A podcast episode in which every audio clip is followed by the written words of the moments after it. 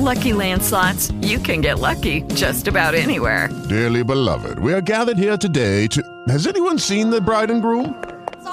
Sorry, we're here. We were getting lucky in the limo and we lost track of time. No, Lucky Land Casino, with cash prizes that add up quicker than a guest registry. In that case, I pronounce you lucky. Play for free at LuckyLandSlots.com. Daily bonuses are waiting. No purchase necessary. Void where prohibited by law. 18 plus. Terms and conditions apply. See website for details. Good afternoon, and thank you for tuning in. You're listening to Let's Talk Money here on 810 and 103.1 WGY. I'm Ryan Boucher. I'm a certified financial planner with Boucher Financial Group, and I'll be your co-host today. I'm joined alongside my colleague, Frank Fazio, who's our portfolio strategist with Boucher. And how are you doing, Frank? Very good today. Thank you, Ryan. It's good to have you here. And we have a great show lined up, and we appreciate everyone taking time out of your day to tune in today. So there's a lot to discuss, but before we get into it, let's get our phone lines out there, and the phone numbers where you can reach us. Phone lines are open. Give us a call if you have any questions relating to your portfolio, some retirement planning, what's going on in the economy, what's going on with the upcoming election cycle, with the Federal Reserve, anything on your mind. If you have questions, give us a call. You can reach us 1-800-TALK-WGY. That's 1-800-825-5949. Or from your cell phone, you give us a call at star WGY. That's star 949. So like I said, Frank, we have a ton to get into today. You know, I want to talk about what's going on with the U.S. stock market, what we're seeing. We're just off of all-time highs. We kind of had a pretty much flat week this week, but there's a lot of things in the news and a lot of things that could impact the market from now to the end of the year, so I want to get into that. Talk a little bit about the U.S. economy. We've had about a quarter of public companies release their earnings for the third quarter.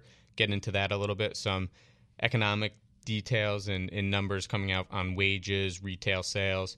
Also talk a little bit about the Federal Reserve and what their time horizon is for a rise in interest rates.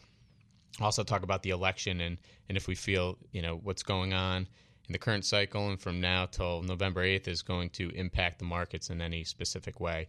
You know, we'll get into some international stuff. The emerging markets have taken off this year, and they've been a strong performer worldwide. And I don't know if you saw it in the Wall Street Journal this week, but they had a special called The Passivists, and they talked about passive investing versus active investing. And we talk a lot about ETFs and comparing them to mutual funds and our outlook and our philosophy on investing. So we'll kind of get into that a little bit and just get into some of the points that they've made and why we feel that strongly about ETFs and how we use them. So there's a lot there, a lot to get into, but why don't we start off by talking about earnings and earnings season. So we've been talking a lot with clients about it, a lot internally, and so far it's off to a pretty good start. Right. I mean, there's been a very big focus in the financial press about earnings because what we've gone through here is 5 consecutive quarters of declining earnings.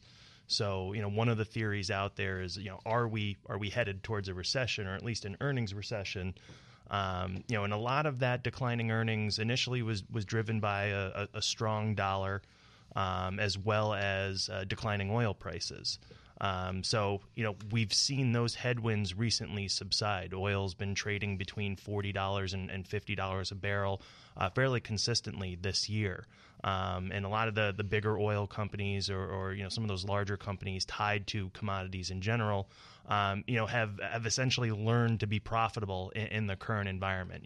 They've cut staff, they've increased technology, they've reduced their dividends. So those companies now can handle the current environment that we're in.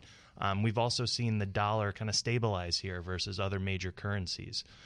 So it's one of the things that we're really focused on is, now that these headwinds have subsided, will earnings continue to decline? And so far, we've had 116 of the 500 companies in the S&P 500 report, and over 80% of them have surprised to the upside.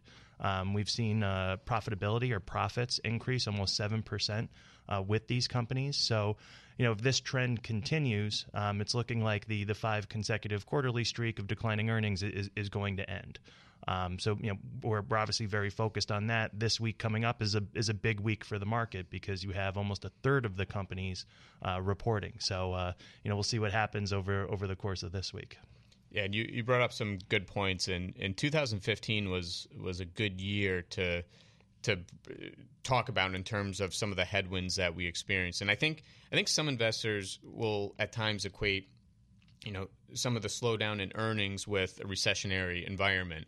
And while that can be the case, in the case that we've seen over the last year and a half or so, it's really been a couple of factors that have really slowed down earnings and proven, if you look at an index, seeing earnings at a loss year over year, quarter over quarter, whatever it may be. But, two of those huge factors were strengthening dollar and the price of oil. If you strip out some of these energy companies and the earnings that they're making, the S&P index is really operating at an earnings growth as opposed to an earnings loss. But with the decline in oil prices going from at one point over $100 a barrel to, I think the beginning of this year they bottomed out around 30 or so. I mean, it's a huge difference, and it makes a huge impact on those earnings. The other thing is the strengthening dollar. When we have a strong dollar, profits are going to be impacted by overseas sales, and it's almost about 50% of S&P 500 companies are gaining revenue overseas, and that's going to have a really, really big impact on their bottom line. So with that, let's go to the phones real quick. We have Rob in Albany. Rob, are you there? Oh, yes, I am. Good afternoon, and thank you. Thank you for listening, and thanks for calling us. Great show. In terms of like a bond allocation, we currently have a DoubleLine, a total return bond fund, and the Vanguard total bond market index, which is probably more of like a midterm. And I was thinking about getting into that Oppenheimer Rochester short-term municipal bond fund and adding in maybe a floating rate fund. Do you think that would be a good allocation given the interest rate prospects? Well, you're looking right now at about a 4 to 5 year average duration, maybe a little bit closer to 3 years with DoubleLine, three and a half years. So you're positioned right now right around what we call the belly of the curve. With the Oppenheimer Fund, from what I've seen in the past with their strategy, they tend to be a little bit more focused on below investment grade, municipals, which in the current environment, as long as we stay out of a recession, should be okay. You certainly want to be focused on duration right now. If the market sells off, if we do get some, the earnings environment kind of pendulum swings the other way and we see some weakness in the back half of the company's reporting, that might be detrimental. At the end of the day, you got to be comfortable with the credit risk that you have. The floating rate fund, floating rate's an interesting space. We've held an investment grade floating rate ETF in our portfolios. It's a very good interest rate hedge, but on the investment grade side, just the yields aren't there. If you're looking for yield and floating rate exposure, you've got to take on credit risk. And again, that's something that can be volatile if the either earnings weakens or we see the economic data or economic environment weaken. But purely from a yield play, you're certainly going to pick up yield relative to cash, relative to investment grade. It's giving you added diversification versus the investment grade intermediate duration exposure that you have with your Vanguard and DoubleLine fund. So I don't see any major issues with those two funds. You just got to be comfortable with the credit risk. Yeah, that one ticker, the LTNYX, that seems to be short term in the Oppenheimer family for the muni bond. So maybe that would help too. Right. Okay, well, thank you very much for your help, and have a great day. Right, you as well, Rob. Thanks for the call. And Rob brings up some good points. I mean, this is an area that we spend a lot of time talking within our investment committee, and we have a big allocation to fixed income in some of our portfolios. The way we manage portfolios, we have 5 risk-based portfolios. We start with our growth, which is 80% allocated to equities, 20% to fixed income, alternatives, and cash. And it goes all the way down to a capital preservation, which is 30% to equities, 70% to fixed income, alternatives, and cash. And so we're talking about fixed income all the time, and especially in this environment where we're looking at, we brought up the Federal Reserve and the possibility of a rising interest rate decision coming in December. I don't think we'll see it just before the election. I think that would be too much volatility heading into the election cycle. But with December, we're expecting a strong possibility of a rise in interest rates. And so what do you do in that environment? I mean, we've had a 30-plus year bull market in bonds with lowering interest rates. And with that, you know, generally speaking, as interest rates lower, your market value of a bond will go up. But now that we're going to see a rising interest rate environment, it's very real possibility that market value of your bond investments could go down. And so how do you go about positioning yourself? Because it plays a critical role in any portfolio, but it's going to be a much different environment than we've probably seen over the last 30, 35 years. Right. And it's a great point. I mean, the expectation that we have for bonds or for fixed income, you know, we're not expecting the same level of return when you think about it from a total return standpoint, which means yield plus appreciation. Well, you know, as Ryan just alluded to, we're kind of nearing the end here of a 30-plus year bull market for fixed income, because arguably, you know, how much lower can rates go? We did see the 10-year Treasury hit, you know, almost 1.3% this year, a historic low. You know, it's rebounded. Yields have come up, especially more recently as we've neared the decision point for the Fed of raising interest rates. At the end of the day, we don't think higher rates are necessarily a bad thing. We're not afraid of fixed income.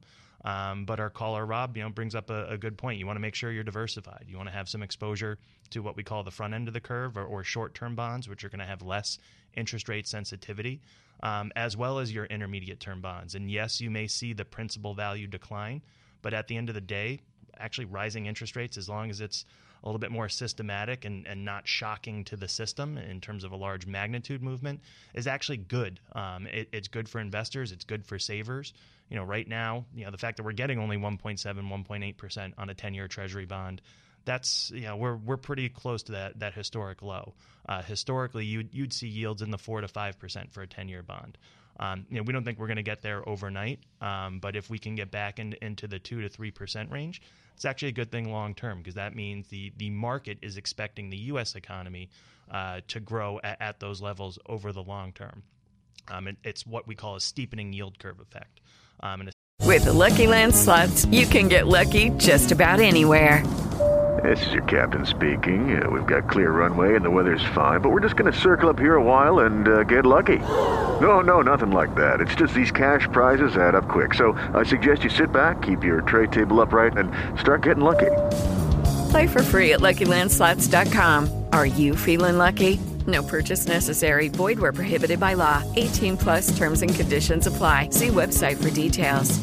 Steeper yield curve is typically good for the economy. That means companies are earning, means the economy is growing, people are working, people are spending. You know, there's a lot of positives to that.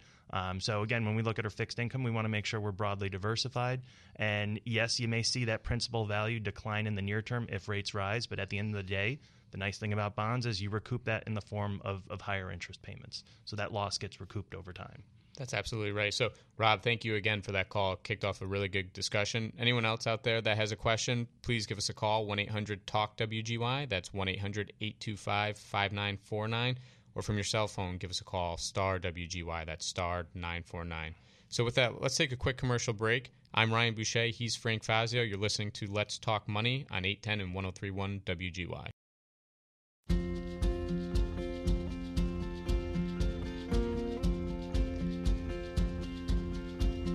And welcome back to Let's Talk Money. I jumped the gun a little bit on that. I didn't know we were going to go into the further song with that, so I apologize. But you're listening to Let's Talk Money on 810-1031 WGY. I'm Ryan Boucher, and I'm joined by my colleague, Frank Fazio. And we're talking a lot about, you know, what's going on in the markets, what's going on with the economy. What's the Federal Reserve doing? Rob started us off with a great question on fixed income, and I think that discussion has its roots in, all right, what's the Federal Reserve doing? And what's the Federal Reserve doing is coming to play with what's the economy doing. And so right now, you know, we're focusing a lot of our time and energy when we're looking at the portfolios and having our discussions as to, all right, what is going on and how's the economy looking? And, you know, so far we talked about a little bit, but Earnings have been pretty strong for the first week that we had earnings come out. I think, Frank, you talked about we've had about a quarter of the companies report, and 80% are beating their expectations, which is great. But aside from just earnings and how these corporations are doing, there's also been some pretty good figures in the economic data that's come out the last few weeks that should support the ability for the Fed to finally raise interest rates. Right. And that's, you know, this is really the linchpin of our outlook, both from a market outlook perspective and the economic outlook. You know, we've seen a very robust labor market, both from, you know, average job growth over 100,000 jobs per month, which is one of the things that the Fed is focused on. You know, that's key. That's a key level for them to maintain job growth and maintain an economic growing environment. But more importantly than just jobs created, you know, they're also focused on wages, and wages have been steadily rising, albeit at a small pace. But that rising wage growth is a leading indicator towards inflation. And right now, you know, we're starting to see signs of inflation of picking up, and that's actually a good thing. And I say inflation with caution because, you know, a lot of our longer term listeners, you know, they think back to the 80s and seeing, you know, kind of interest rates in the double digit range. We're not expecting that because think about it now. We're coming off of historic lows and almost a deflationary environment. But the latest CPI readings are looking at about a 1.5% pickup in year-over-year inflation, and the Fed is targeting 2%. So that's just another factor that they're looking at that gives them, you know, added comfort to raise interest rates. The economy is starting to grow, prices are starting to rise across the board, not just in core or headline. You know, really in all of the pockets that they look at, we are seeing signs of inflation ticking up here. So it's something that they're focused on, along with maintaining full employment. So, you know, some of their goals are coming to fruition now, which, again, gives them, you know, a little bit extra comfort here to raise rates at some point this year. Latest numbers that I've seen, market's been pricing in about a 60 to 70% expectation of a rise in rates in December. And Ryan brought up the point before, doesn't seem likely that a November rate hike will happen because that meeting is right before the election. Absolutely. And we talk a lot about, all right, what's it going to take for the Fed to finally get into this, get to the point that they're ready to raise interest rates? And we've, you know, before the year started, they anticipated 4 such cycles of raising interest rates. So, you know, maybe once every 3 months, and we're getting into the last 2 months of the year without increase in the interest rate number. And so we're sitting back, we're ready for this to happen. I think there's an element of it, especially when you're watching the news and you see how the markets are reacting. You know, for some reason, the markets are still reacting negatively when good economic data comes out and there's some inclination that the Fed is deciding to raise interest rates, and the market takes off when you know, even negative or flat data comes out and the Fed is making their dovish statements that they're going to keep interest rates where they're at. You know, why that would be, I think it's just the over, you know, it's the overreaction to what's going on in the news cycle. We don't think, even though we see it in the short term, and you know, maybe that hour or that day, the markets are selling off when they report that, you know, maybe the rates are going to rise. In the long term, it's really going to be a good thing for a number of factors. You know, if they're raising interest rates, they're saying, all right, the economy's strong, there's a positive outlook. All right, we should have some room to grow. Historically speaking, if you look back to any rising interest rates environments in the past, you know, at the rates that we're at right now, they should actually move in line with the equity markets, and the equity markets should go up if we see rising interest rate environment. That may change once rates get to a certain number.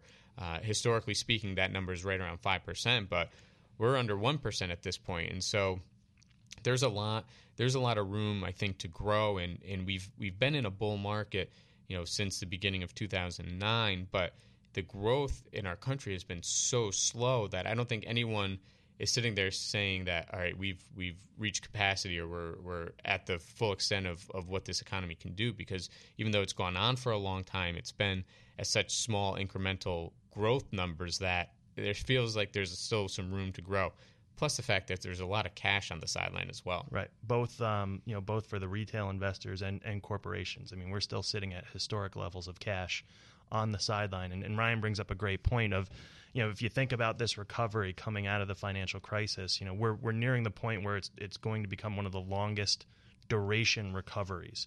But we're still not quite at the level, the magnitude of recovery that we've seen, you know, post other major recessions. You know, when we think back to 2001, 2002, you know, coming off the tech bubble, you know, when we think back to the early 90s, you know, we just haven't seen that level of growth. And that was because it was such a large hole that not just the U.S. economy, but the global economy was digging themselves out of with the financial crisis. So, you know, we still feel reasonably good about a low probability of recession, and we're seeing it play through in the numbers. You know, this week we had retail sales come out. They continue to be very strong numbers. You know, we're seeing a fundamental shift within retail sales into, you know, kind of more online or e-commerce, you know, which we expect to continue. And that's being helped by rising wages, right? It still comes back to that labor market. If we continue to see the wages increase, you know, that's going to help drive the economy because, you know, we've said it before, we've put it out there in our newsletters.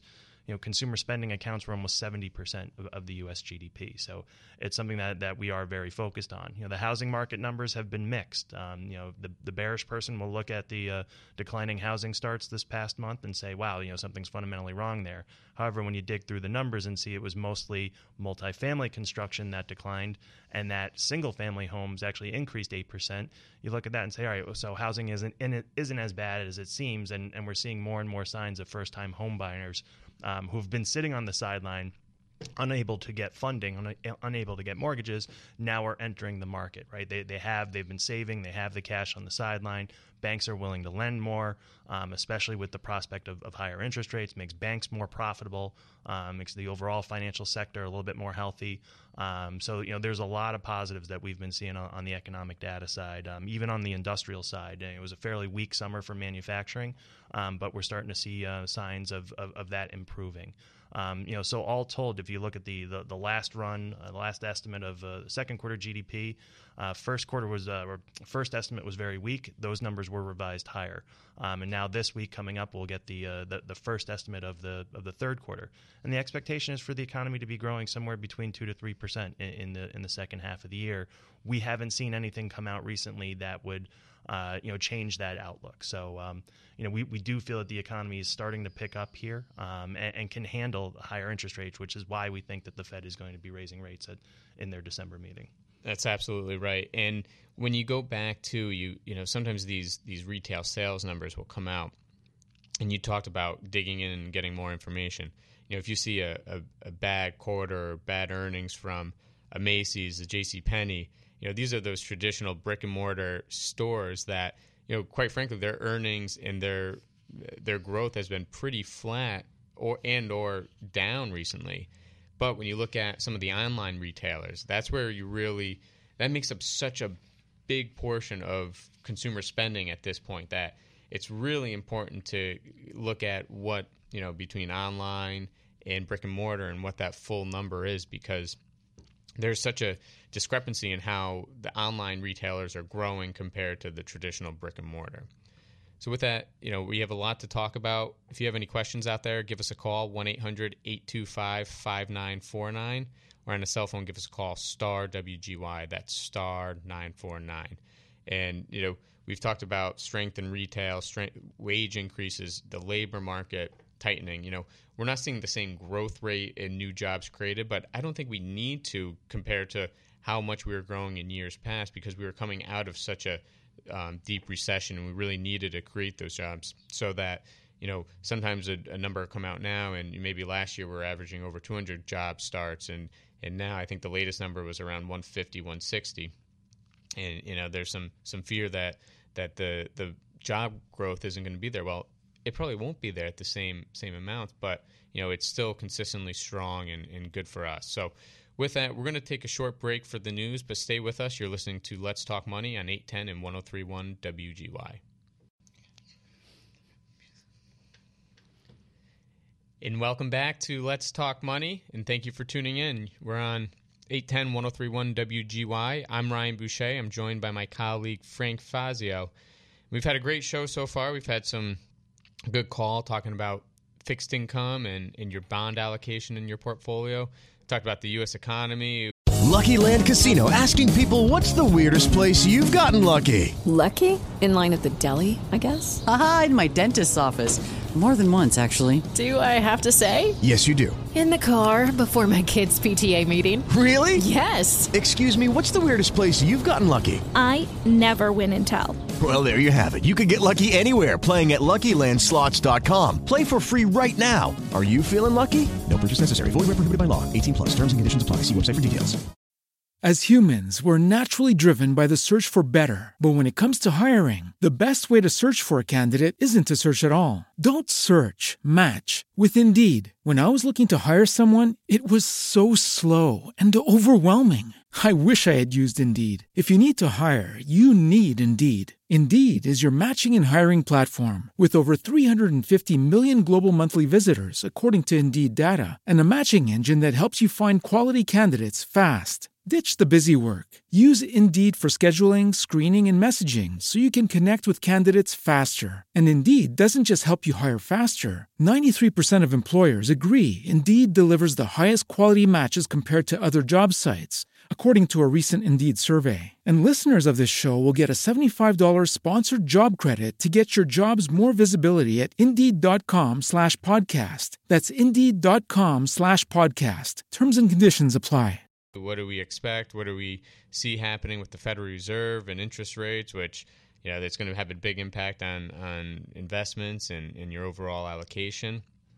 And so we're here. Our phone lines are open. So give us a call, 1-800-825-5949. Or on a cell phone, give us a call, star 949. So, Frank, talked a lot about what's going on in the U.S., what's going on with interest rates. But talk a little bit about international news and international equities, and, you know, main point really being is the purpose of diversification. I mean, you can go back over the past few years and see where, you know, maybe emerging markets, maybe international developed markets have hurt your portfolio. And, you know, I've had calls with clients and asking, you know, why are we still invested here? Why are we still invested there when you have one bad year, two bad years?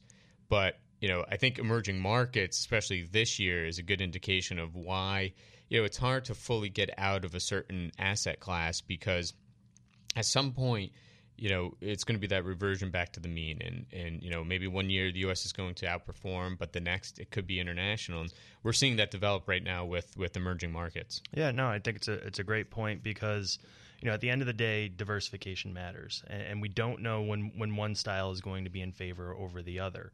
And you know, we fielded a lot of questions from our clients. You know, why do you own international? Why do you have emerging markets? You know, especially earlier in the year when emerging markets were weak and international equities were weak. China was blowing up, right. And you know, the world economy was going down. We were heading for the next recession. That was kind of a lot of the headlines from what I remember the first few weeks of 2016. Oh, yeah. Then you fast forward to June and July, and, you know, obviously the surprising vote out of Britain to leave the EU, the uncertainty coming out of that, and nobody wanted to own international equities. However, even with some of that volatility in the early part of July, if you look at, you know, the second half of the year so far, international equities have outperformed the S&P 500 by almost 2%. And then if you look beyond international and look at emerging markets, you know, that difference grows to about 6%. And emerging markets have been one of the best areas to be invested in this year so far in 2016. And it was a very unloved category, you know, as we hit the beginning of the year. So let's hold that thought real quick. We're going to go back to the phone lines. We have Gary in Schenectady. Gary, how are you this afternoon? I'm good, guys. How are you? We're doing great. Thank you for calling. That's good. That's good. You've given us a lot of good investing information, which is great. I always love hearing your perspectives on everything. But I have a Social Security question, too. Of course, we did not have a cost of living increase in Social Security last year, but I am very sure that both of the last 2 years, the information on Social Security cost of living or lack thereof was out by late September. This is late October, and I haven't heard a word about whether there will be or not be. Have you? Oh, you know, that news actually just came out this week. We saw those figures come out. It looks like it's going to be about a 0.3% increase per month next year. And, you know, it's you know, pretty small when you look at, you know, inflation numbers and even what the inflation numbers are with the Fed reports. You know, any consumer that's going to the grocery store or or shopping, I feel feels it more than just that 1.75% that they're saying. But yeah, for next year, the Social Security benefit increase looks like it's about 0.3%. Oh, goodness. Okay. Well, thank you so much for that information. Absolutely. Thanks for the call. You bet. So Gary brings, I mean, it's a good question, and it's a good area to discuss, because when you look at that, you know, for the average recipient of Social Security, that's going to be about a $4 increase per month next year. So pretty minimal when you look at what's going on in the world and everything else going up in prices, and we're kind of reaching that 2% threshold of what the Fed is looking for. But yeah, you know, this past year we had no increase in Social Security benefits. Next year, it's going to be pretty minimal. So, you know, we work a lot with our clients in terms of developing a plan and how to take Social Security. I had a meeting just the other day with a client talking about different ways to maximize Social Security. And for those of you that are, you know, nearing retirement and have some options in terms of when and how to choose Social Security, you know, give our offices a call, 720-3333. Call your financial advisor and sit through and do a full financial plan to really try to maximize your benefits in retirement. You know, we do that we offer it to all of our clients. Some take it, some don't, but we do work with them on doing financial planning. And, you know, there's a lot that goes into it. Lou Piro, before our show earlier, was talking about it too, in terms of, you know, you really want to bring your team together. And as we're approaching the end of the year, right now is really a good time to start doing some planning, whether it's for taxes, whether it's for your investments and with your investment advisor, whether it's estate planning and working with your attorney. You know, we try to quarterback a lot of these discussions with different point people. You know, we don't have any attorneys or I'm a CPA, but I do not practice or do tax returns. But we try to quarterback those meetings with our clients' CPAs, with our clients' attorneys. And, you know, it's an important time to get all that together and really start planning for, you know, the next year, next 5 to 10 years. But when it comes to planning and Social Security, I mean, it can have a big impact on your overall financial success as you get into retirement. Yeah, and I think the key too is, you know, Social Security is supplemental income, but it's nice because it's you don't have to worry about the stock market. You don't have to worry about external factors, you know, impacting the cash flow that you receive from Social Security. But it's one piece of the puzzle that we look at for our clients that are in retirement in terms of how are they generating cash, how are they living off of their portfolio. You know, a certain percentage of clients have a pension. That's great. Pensions are going away. More and more companies are doing away with them because, you know, we've seen it through the latest, you know, the last recession. You know, those can be extremely detrimental to balance sheets. So more and more companies have been doing away with pensions. So that guaranteed source of income, you tend to just see it from Social Security or things like annuities. You know, so it's a great question to understand, you know, kind of that cost of living adjustment. Yeah, that may mean you need to draw more off of your portfolio. And again, it comes back to interest rates. You know, rising interest rates will actually help those people, you know, help the people living off of their portfolio. So the financial press likes to make, you know, a lot of negative headlines with rising interest rates and generate a lot of fear. But at the end of the day, you're going to be earning more on the fixed income portion of your portfolio. So we do think that's going to be a good thing, you know, over the long term. Yeah, so we thank Gary for that call. Any other listeners out there that have questions, give us a call, 1-800-825-5949. That's 1-800-825-5949. You know, talking about Social Security, actually, it makes me think a little bit about, you know, this election cycle right now and how one of the areas that the two candidates are not talking about, whether it's Social Security, Medicare. I have a good stat for you. So Social Security was first put into play back in 1935. There was 42 workers putting in for every one person receiving Social Security. So that's a 42-to-1 ratio. Right now, that ratio is down to 3.2 workers contributing to Social Security to every one person taking out. So pretty scary stats. And so, you know, someone like myself who's in their young 30s, Frank, I know you're pretty close in age to me. You know, we're thinking about, you know, some of these areas that are going to impact us for the long run. And, you know, I really wish they were talking about this. So that's you know, we're going to go back to before we get more into a political discussion, why don't we go back to the phone lines? We have Jill and Troy. Jill, good afternoon. Thank you for calling. Hi, thank you for taking my call. I've got a question about an annuity. I'm in the process of being awarded an annuity as a result of a divorce agreement. The annuity was not opened in my name. It was opened only in my husband's name, so it's going to have to be transferred to me in some way.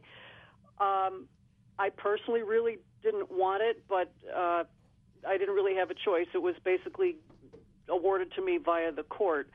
I would rather be able to have its value in cash and then invest it in some other way, but I'm afraid there would be significant tax consequences if I try to basically close it, take the cash, and then do something else with it.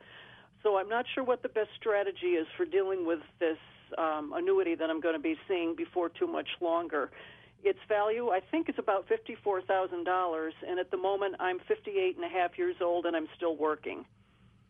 Okay. All right. So a couple of things that they're going to need to consider. Number one, how long was your husband, ex-husband, invested in the annuity? Because there's going to be a surrender charge. Okay. Right? And usually those surrender charges drop off right around year 7, maybe year 8. So if it's been a long-term holding, you probably don't have to worry about that. The second aspect to it is, what was we call it the basis, but what was actually the initial purchase amount for that annuity? Because what you would get is you'd get a return of premium, and only the gain above what was put in would be taxed at ordinary income rates. However, if it's held in a tax-deferred account, which a lot of times is what we see with these annuities, to generate another source of income, like we said before when we were talking about Social Security. If it's in a tax-deferred account or an IRA account, you can roll that into an IRA, and you won't have to worry about the taxability of that transfer. So you just need to know, how the account is titled. Is it taxable versus tax-deferred? How long were they invested in it, and what was the actual initial investment amount? And that, that's what you can take to your accountant and help, help from a tax planning standpoint in terms of pulling money out and going into, something that's going to give you more diversification, most likely lower fees, and just give you more control. Terrific. Thank you so much. I appreciate your help. You're welcome. Thanks, Joe. That was a great call and great question. Any other listeners, if you have a question, give us a call, 1-800-825-5949. That's 1-800-825-5949. So with that, why don't we take another commercial break? Stay with us. You're listening to Let's Talk Money on 810 and 1031 WGY.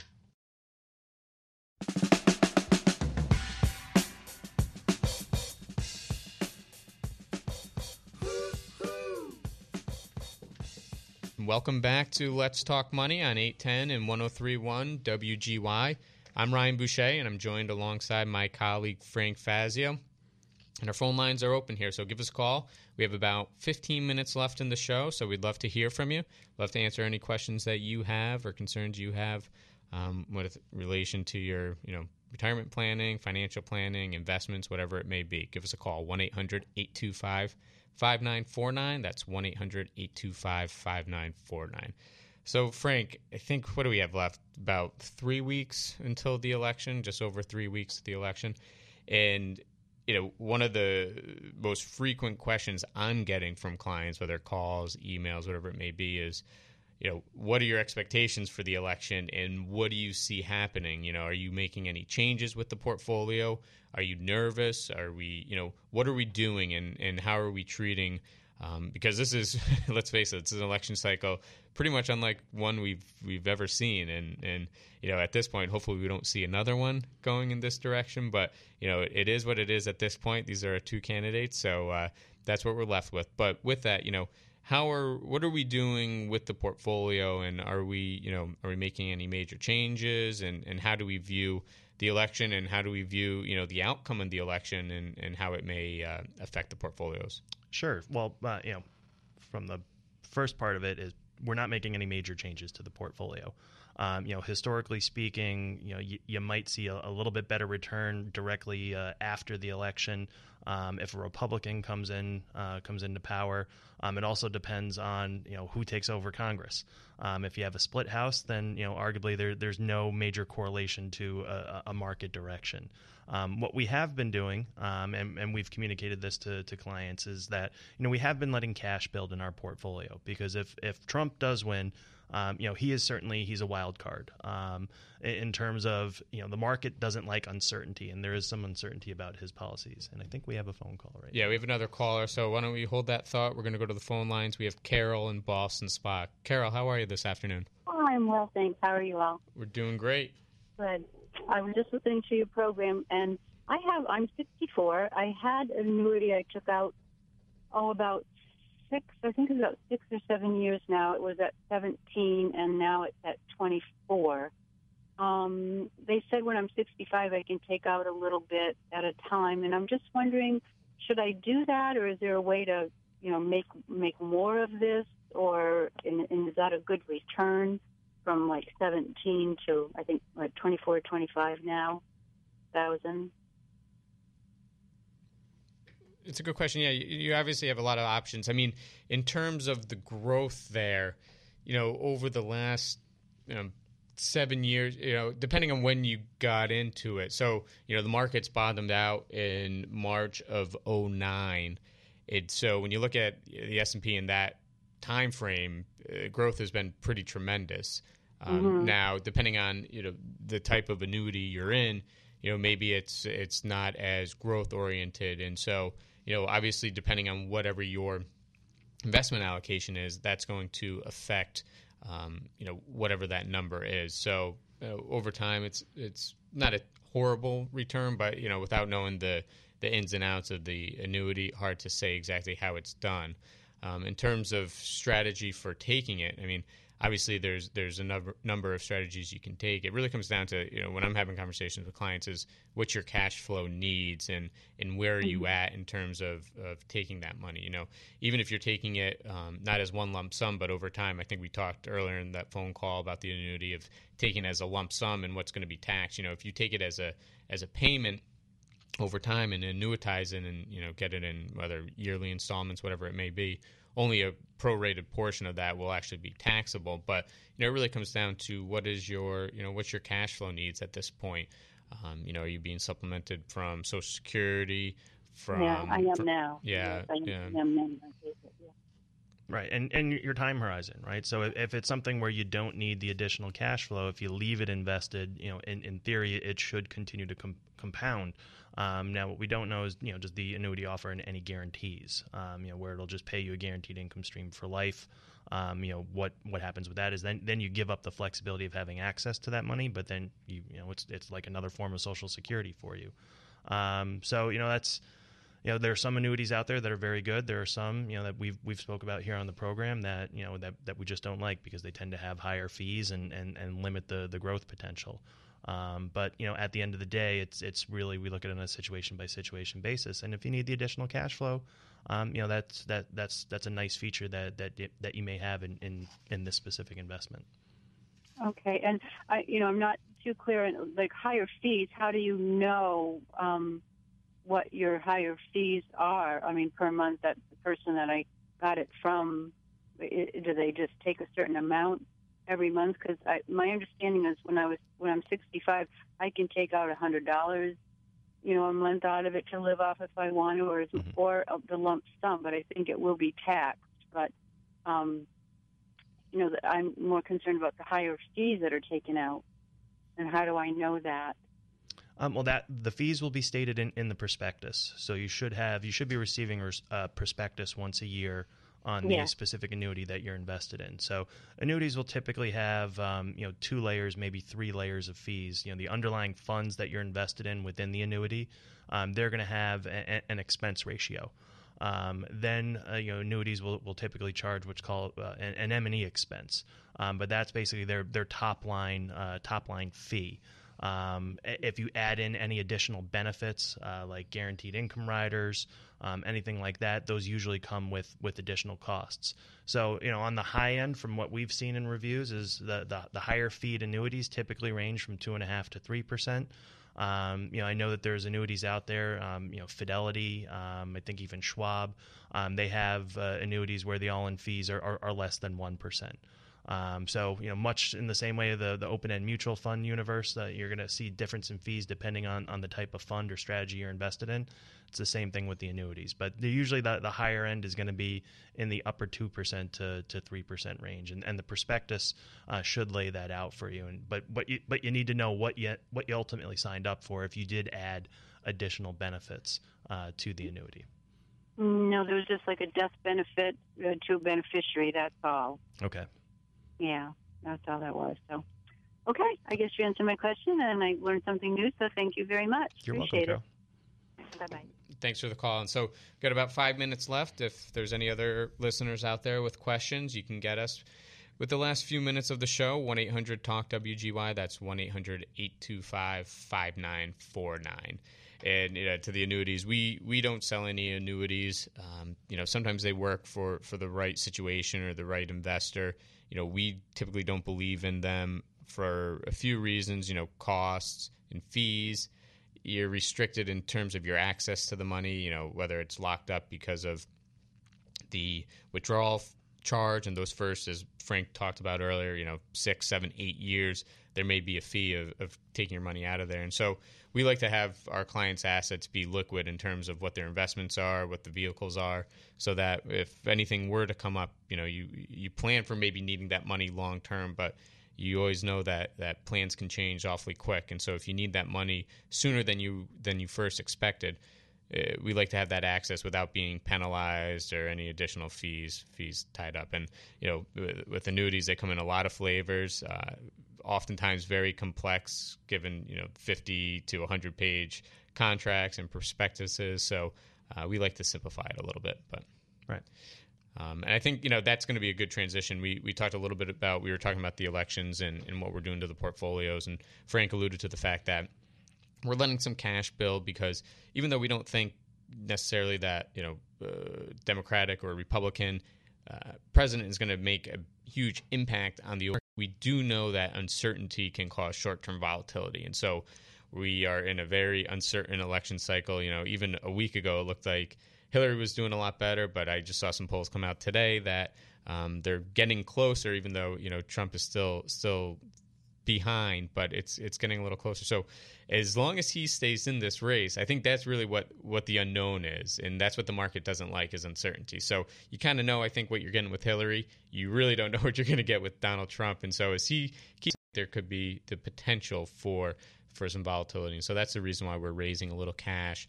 We're not selling anything right now, but we're just raising it through interest and dividends, and as it accumulates, so that if we do see some volatility, we're going to look for some opportunities. So we have a couple minutes left. We have Barbara from Clifton Park on the line. Barbara, are you there? Yes, I'm here. Thanks for taking my call. I appreciate it. Absolutely. Thank you for calling. Okay, so I just heard some of the stuff you said on annuities, which I'm glad, that was very timely for me. I have some money that I need to do something with, besides put it in a CD, which has no interest rate. And I talked to a bank, and certified financial planner wants me to get into an annuity. A very smart person who advised me before said no annuities. Talked to my stockbroker. He said no annuities. So you're breaking out a little bit, but we only have under 2 minutes left. So why don't we'll try to talk about it real quick. Hopefully, touch upon some of the points. Yeah, where would be the best place to put money? Short-term growth, or are you thinking will you need this money in a short term?